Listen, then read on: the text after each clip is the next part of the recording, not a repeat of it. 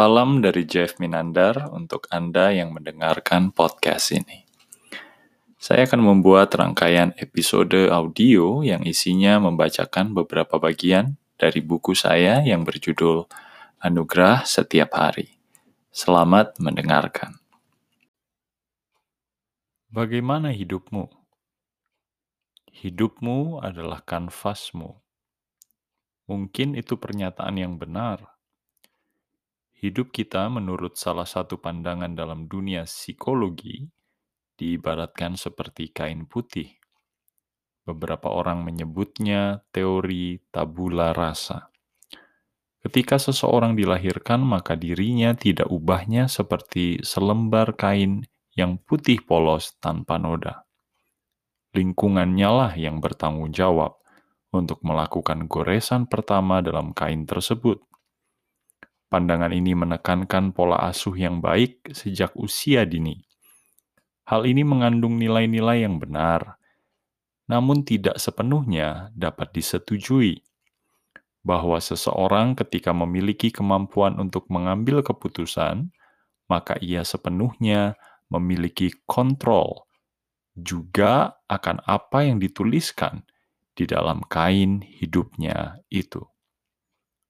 Saya pernah membaca sebagian tulisan dari buku Stand Like Mountain, Flow Like Water dari Brian Luke Seward PhD.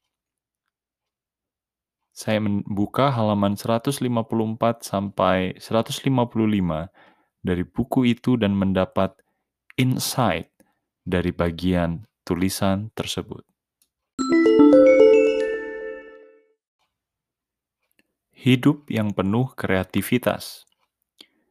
Kreativitas adalah sifat yang lahir dari mulanya. Tuhan menciptakan dunia secara kreatif.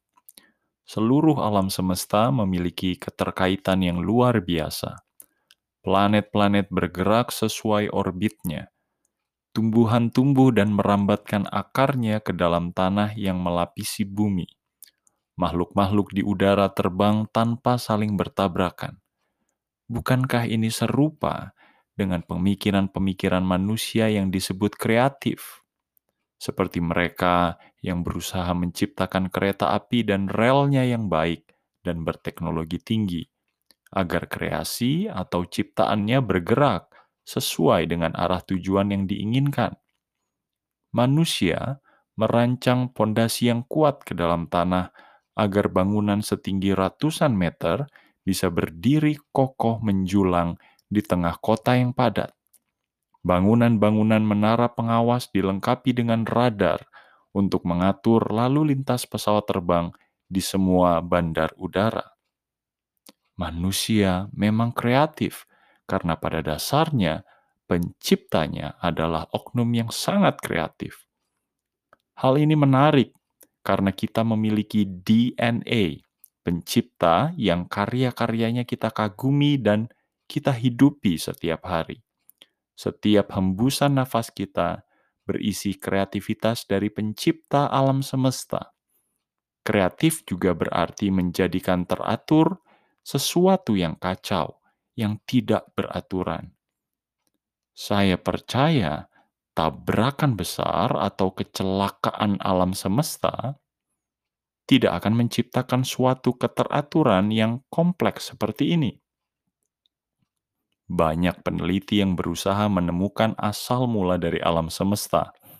Hal ini mungkin mereka lakukan berdasarkan ketidakpercayaan mereka akan konsep Allah sebagai asal mula dari segalanya. Hidup di tengah fenomena-fenomena. Latar belakangmu tidak menentukan akan menjadi apa kamu nantinya. Semua bergantung pada pilihan-pilihan yang kita ambil.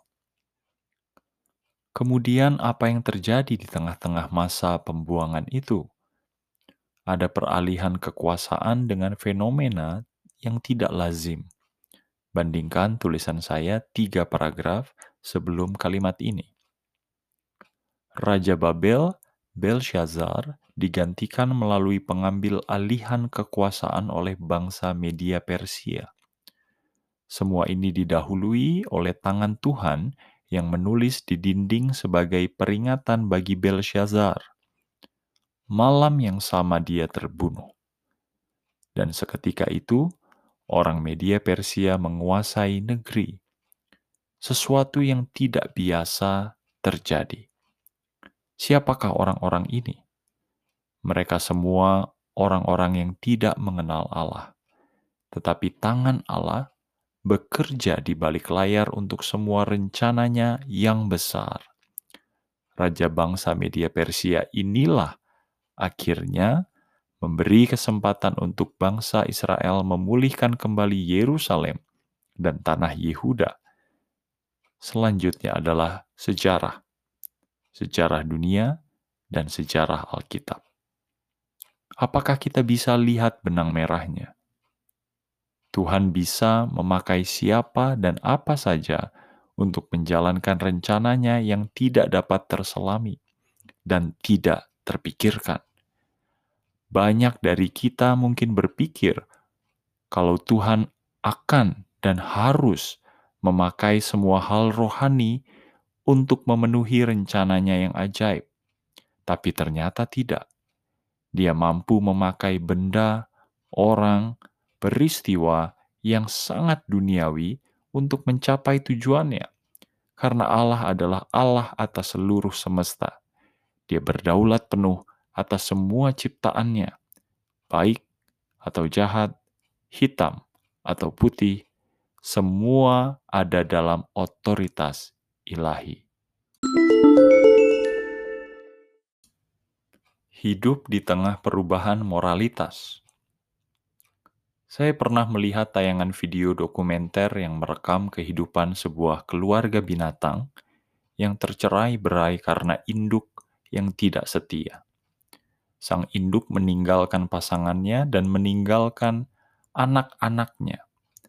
Kemudian yang terjadi adalah salah satu anggota keluarga itu menjadi korban. Ia mati kelaparan, ditinggal sendirian, atau dibunuh apa yang timbul dalam hati kita saat menyaksikan tayangan yang seperti ini? Kebanyakan dari kita akan timbul rasa belas kasihan dengan kehidupan binatang-binatang ini yang kita lihat di TV. Secara tidak sadar, sebenarnya kita menempatkan nilai-nilai moral keluarga manusia ke dalam dunia binatang yang lebih liar. Kita mempersonifikasikan binatang-binatang yang terekam kamera itu. Tetapi ketika perhatian kita terhadap dunia binatang lebih besar dari dunia manusia, berarti ada yang salah. Kita harus akui bahwa sadar tidak sadar lingkungan keluarga manusia di sekitar kita mengalami krisis yang lebih dahsyat dari apa yang kita saksikan di TV. Perceraian, pengabaian, kekerasan domestik, perselingkuhan, semua yang bagi kita menjadi santapan sehari-hari dan sudah biasa. Menyedihkan, bukan? Harus ada cara pandang yang dirubah, bagaimana kita menghayati diri sebagai manusia.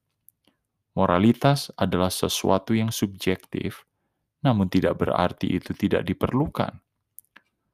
Dalam ilmu kejiwaan, dipercaya ada alam sadar dan alam bawah sadar. Moralitas adalah nilai-nilai yang dihasilkan oleh konsensus dan kemudian dimasukkan ke dalam pikiran manusia. Kunjungi www.jeffminandar.com untuk mengakses catatan dari podcast ini.